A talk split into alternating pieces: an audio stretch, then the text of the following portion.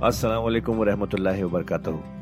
ख्वातीनो हज़रात, आपका कुरान की तफसीर में खैर मकदम है। अल्लाह ताला ने हमारे नबी पाक सल्लल्लाहु अलैहि वसल्लम के ज़रिए एक ऐसी नेमत, एक ऐसी गाइड अता की है, जो हमारी ज़िंदगी को अल्लाह की राह पर चलाने के लिए काफ़ी है।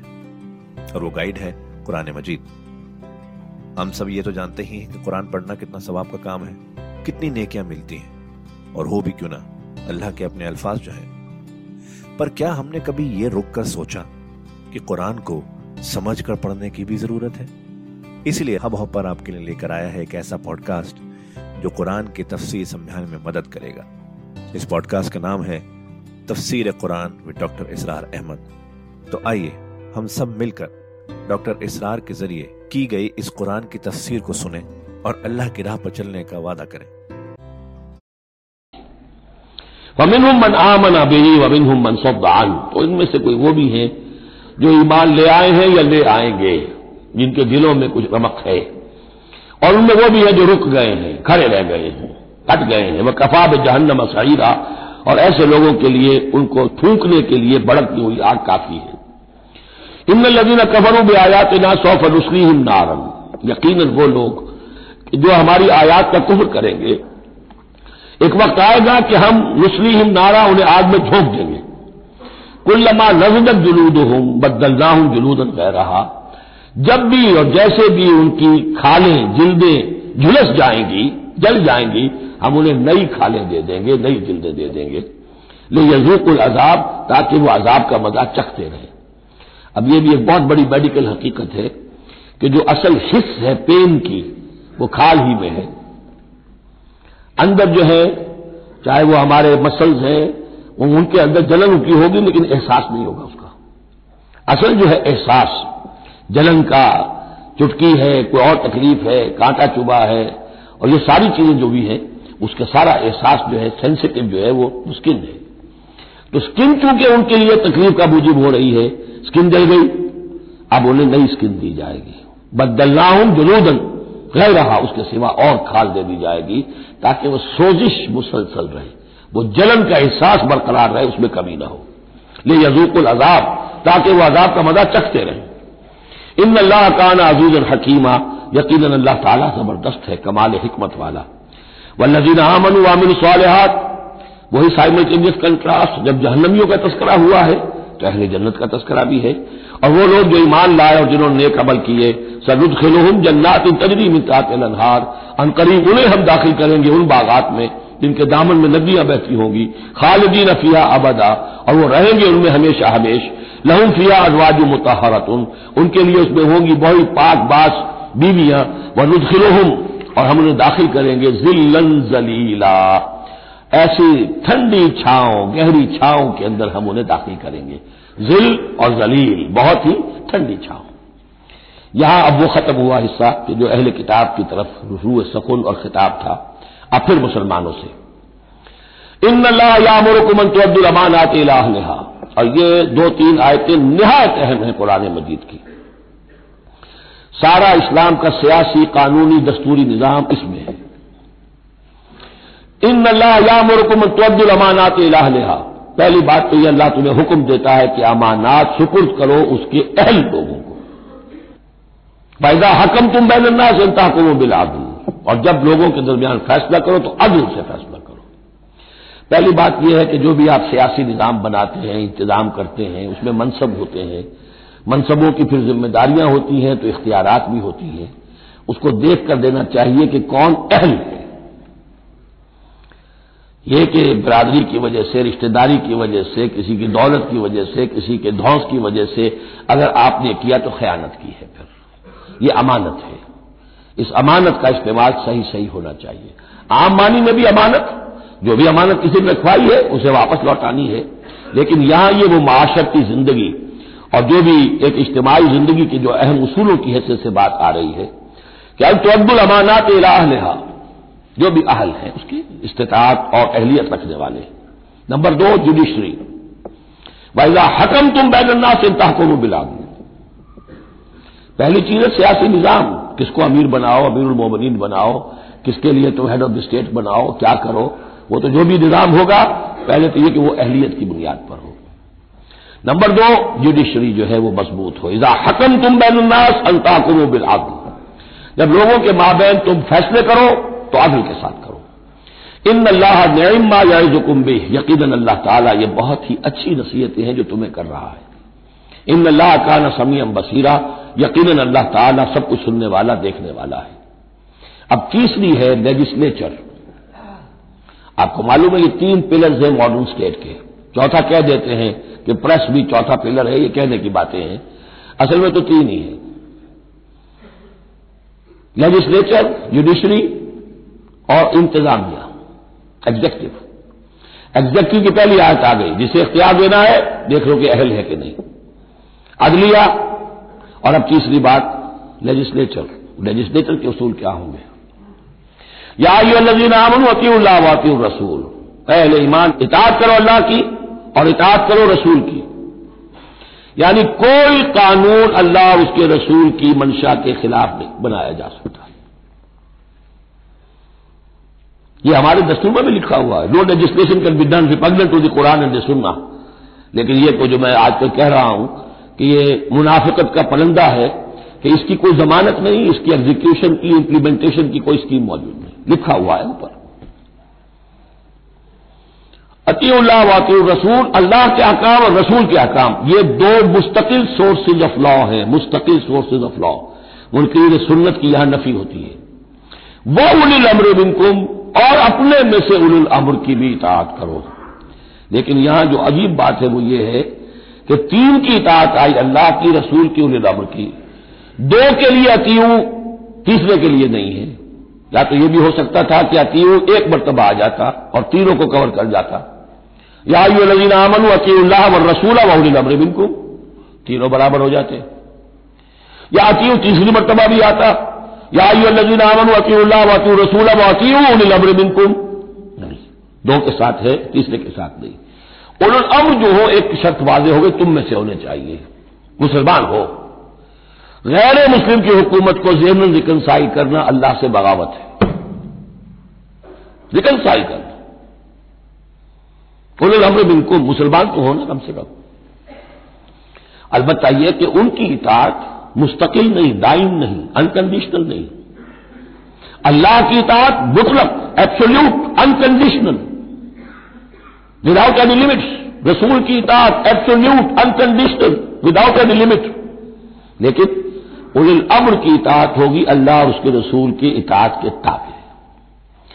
जो हुक्म लाए उसे बताना होगा, मैं किताब सुन्नत से कैसे इसका इस्तेमाल कर रहा हूँ। वह ऐसे साबित करना होगा कि यह किताब सुन्नत के खिलाफ नहीं है। कम से कम यह साबित करना होगा। यह है फ़र्क। इसी पर लेजिस्लेशन हो सकती है, जदीद जितनी भी मशीनरी है लेजिस्लेटिव वो कांग्रेस हो, वो पार्लियामेंट हो मजलिस मिल्ली हो, कानून शादी करे।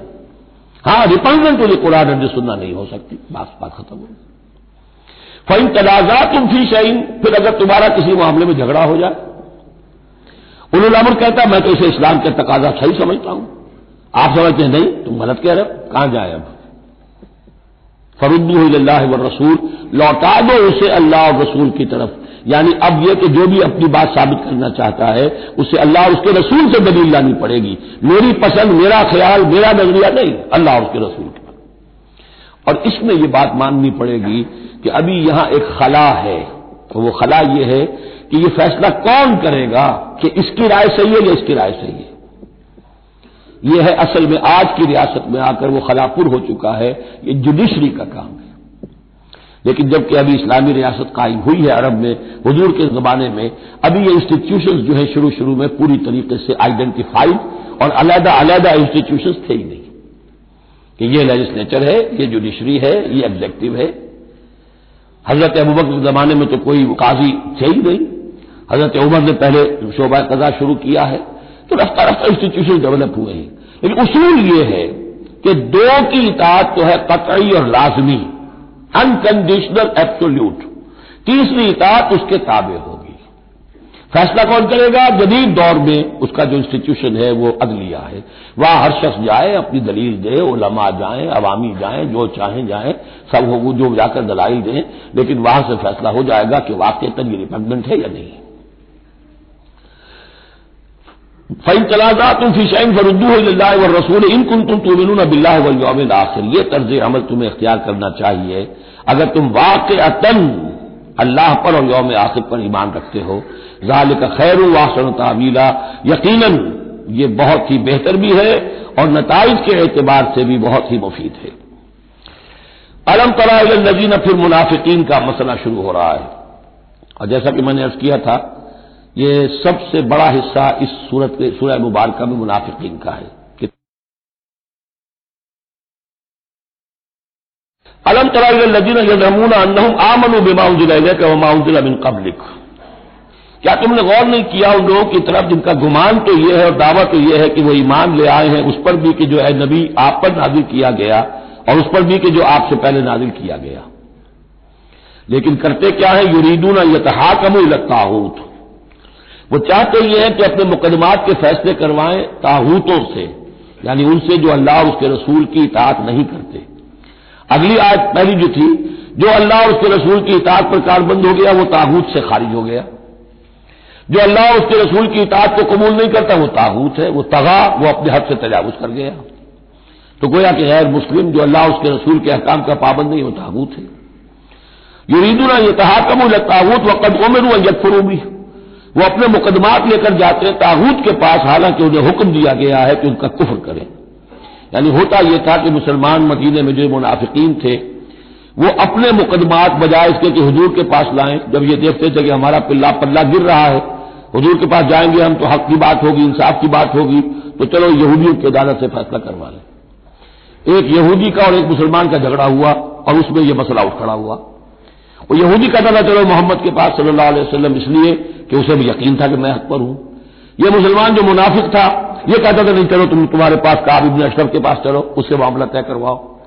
बहरहाल, उसके बाद हुआ यह कि हजूर के पास वो यहूदी ले आया, हजूर ने फैसला कर दिया इसके खिलाफ। अब इसने कहा अच्छा चलो, देखो, आप भी उम्र से और बात करते हैं। हज़रत उम्र से आके बात की, उम्मीद की कि शायद वो जब मेरा लिहाज ज़्यादा करें, मैं मुसलमान हूँ। वो यहूदी ने बता दिया, हजूर तो ये फैसला कर चुके मेरे हक में, और ये फिर ये यहाँ आया है। उन्होंने, आओ, देखा ना, ताओ, तलवार दी और गर्दन उड़ा दी। कि जो मोहम्मद के फैसले पर राज़ी नहीं और मुझसे फैसला करवाना चाहता है, उसका फैसला यह है।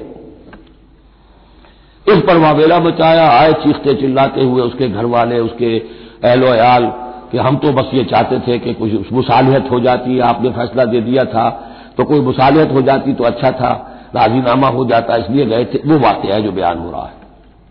वह यूरीद शैतान और युदिल्लहम दलालम बहीदा। शैतान चाहता है कि उन्हें गुमराह कर दे, बहुत दूर की गुमराही में डाल दे। वहीदा किलम वही रसूल। और जब उनसे कहा जाता है कि आओ उस चीज़ की तरफ़ जो अल्लाह ने नाजिल फरमाई, और आओ रसूल के पास चलो, मुकदमा तय कराओ। रायत अल मुनाफिकीन यसुद्दून आन का सुदूदा। तो नबी, आप देखते हैं कि ये मुनाफिक रुकते हैं, आपके पास आने से कन्नी कतराते हैं। सद्दा यसुद्दो ये मैं अर्ज़ कर चुका हूँ, रुकने के मानी में भी और रोकने के मानी में भी असामत उन मुसीबत बिमा कदमत अदीन तो फिर कैसे? जबकि उनके ऊपर कोई मुसीबत आ गई अपने करतूत की वजह से। जब चीज़ से चिल्लाया है उमर ने यह कर दिया। वो तो मुकदमा कायम करना चाहते थे उम्र के खिलाफ। लेकिन यहाँ यह है कि कैफा असाबत हूँ मुसीबत हूँ बिमा कदमत हूँ उनके अपने हाथों के करतूतों की वजह से जो मुसीबत आ गई, सुम्मा जाऊ का फिर वो आपके पास आए, या फूल बिल्ला है, और अल्लाह की कस्में खाते हुए आए, इन अरदना अल्लाह एहसान व तोफ़ीका। हम तो एहसान, भलाई चाहते थे मुआफ़त चाहते थे, राजीनामा चाहते थे, इसलिए उमर के पास गए थे। उलाय कल नजीन यालमल्लाह माफ़ी कुलूब ये वो लोग हैं कि जो कुछ उनके दिलों में अल्लाह उसे जानता है। फारी जानहुम तो है नबी, इनसे आप रुख फेर लीजिए, वाइज हम, और उनको जरा नसीहत कीजिए, डांटिए, डपटिए। वह कुल लहूं थी अल्फुसैन कौलन बरीगा, और ऐसी बात कहिए इनसे जो इनके दिलों में उतर जाए। इस आयतों के उतरने के बाद हज़रत उमर रज़ी अल्लाह तु को हजूर ने फिर बरी करार दिया कि अल्लाह की तरफ़ से उनकी बरात आ गई है, तोसीक आ गई है, और कहते हैं कि उसी दिन से उनका लकब फारूक बना है फिर। हक बातिल में फ़र्क कर देने वाला। वबार सल्लाम रसूल बेजनिल्ला अब एक बात नोट कर लीजिए, मुनाफिकत जो यहाँ पर जेर बहस आएगी सूरह मुबारक में, वो तीन उन्वानात के तहत है। मुनाफिकों पे नमाज़ भारी नहीं थी, रोजा भारी नहीं था। तीन चीज़ें भारी थी। एक, रसूल की इतात और यह बड़ी नफ्सियात की बात है। रसूल इंसान है। हम जो रसूल की इतात करते हैं तो रसूल हमारे लिए एक इंस्टीट्यूशन की हैसियत रखते हैं, सल्लल्लाहु अलैहि वसल्लम। दो हाथ, दो पाँव, दो आँखों वाला रसूल हमारे पास मौजूद नहीं है। उनके सामने इंसान मौजूद था। इसके भी दो हाथ हैं, इसके भी दो पाँव हैं, इसकी दो आँखें हैं। इंसान इंसान की इतात करे, ये बहुत मुश्किल है। जैसा कि जमातों में होता है, अमीर की इतात से ज़्यादा भारी काम कौन सा है? बड़ा मुश्किल काम। अपनी राय को पीछे डालें। तो अमीर की राय पर चले। एक तो उनके, जिसके दिल में यकीन था कि ये मोहम्मद सल्लल्लाहु अलैहि वसल्लम, ये मोहम्मद इब्न अब्दुल्लाह तो हैं, जिन्हें हम देख रहे हैं, लेकिन हकीकत मैं जो ईमान लाया हूँ, वो मोहम्मद रसूलुल्लाह पर लाया। कि अल्लाह के रसूल है। तब तो बात हो जाए, लेकिन जिनके दिलों में ये यकीन नहीं था, या कमज़ोर था, उनके लिए हुजूर की शख्सी इतात बड़ी भारी थी, बड़ी कठिन थी। ये ये बाद मौके पर वो कहते थे कि ये जो कुछ कह रहे हैं, अपने पास से कह रहे हैं, क्यों नहीं सूरत नादिल हो जाती? क्यों नहीं आयत नादिल हो जाती? और सूरह मोहम्मद इसी अंदाज में नादिल हुई है कि फिर अल्लाह ने कहा अच्छा लो, फिर ये आयत हम नादिल कर देते हैं किताल की। वो ये कहते थे, ये मोहम्मद ने खुद अपनी तरफ़ से इकदाम कर दिया। दूसरी चीज़ जो कठिन थी, वो तो कठिन है किताल अल्लाह की राह में जंग के लिए निकलना। खतरा है। मरहला सख्त है और जान अज़ीज़। और तीसरी चीज़ हिजरत। अब हिजरत में मुनाफिकीन मदीना नहीं, मुनाफिक जो और थे गिरदा गिर्द के, और मक्के में जो थे, उनका ज़िक्र आएगा अब आगे। घर बार छोड़कर, खानदान वालों को छोड़कर निकल जाना आसान काम नहीं। अब सबसे पहले इतात रसूल, उसकी क्या अहमियत है? वमार सल्लाम रसूल तो हमने नहीं भेजा किसी रसूल को, मगर इसलिए कि उसकी इतात की जाए अल्लाह के हुक्म से।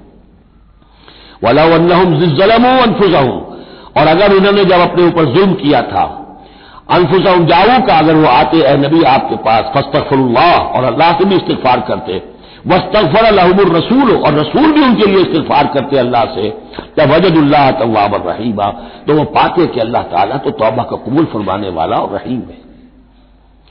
फला व रब कला यूमिनून। तो नहीं, तेरे रब की कसम ये हरगिज मोमिन नहीं हो सकते। हत्ता यु हक के मुँह का फीमा शजरा बई न जब तक कि ये आपको हकम न माने उन तमाम मामलात में जो इनके माबैन पैदा हो जाए। कोई च्वाइस नहीं है। जो भी झगड़ा है, जो इख्तलाफ है, जो भी मसला है, उसमें आपको हकम अगर नहीं मानते तो तेरे रब की कसम ये मोमिन नहीं है। ये अंदाज देखिए, इसका जलाल देखिए। फला व रब कला यू मैनू हत्ता यू हक के मुँह का फीमा शजरा बैन हूँ सुम ला यजदूफी अनफुसम हरजम निम्मा कजयता और फिर यह कि जो फैसला आप कर दें, उस पर अपने दिल में तंगी महसूस न करें। अगर कबूल भी कर लिया, लेकिन कदूरत के साथ किया, दिल में तंगी के साथ किया, तब भी मोमिन नहीं है। वह युसलमू तस्लीमा, और सरे तस्लीम खम करे, जैसे कि सरे तस्लीम खम करने का हक है। बारक अल्लाह वलकुम फिल अजीम, व नफानी वैयाकुम बिलायात व ज़िक्र हकीम। तो खातिन हजरात ये था आज का एपिसोड। अभी तफसीर बाकी है। पूरी तफसीर सुनने के लिए अगला एपिसोड सुनना ना भूलें।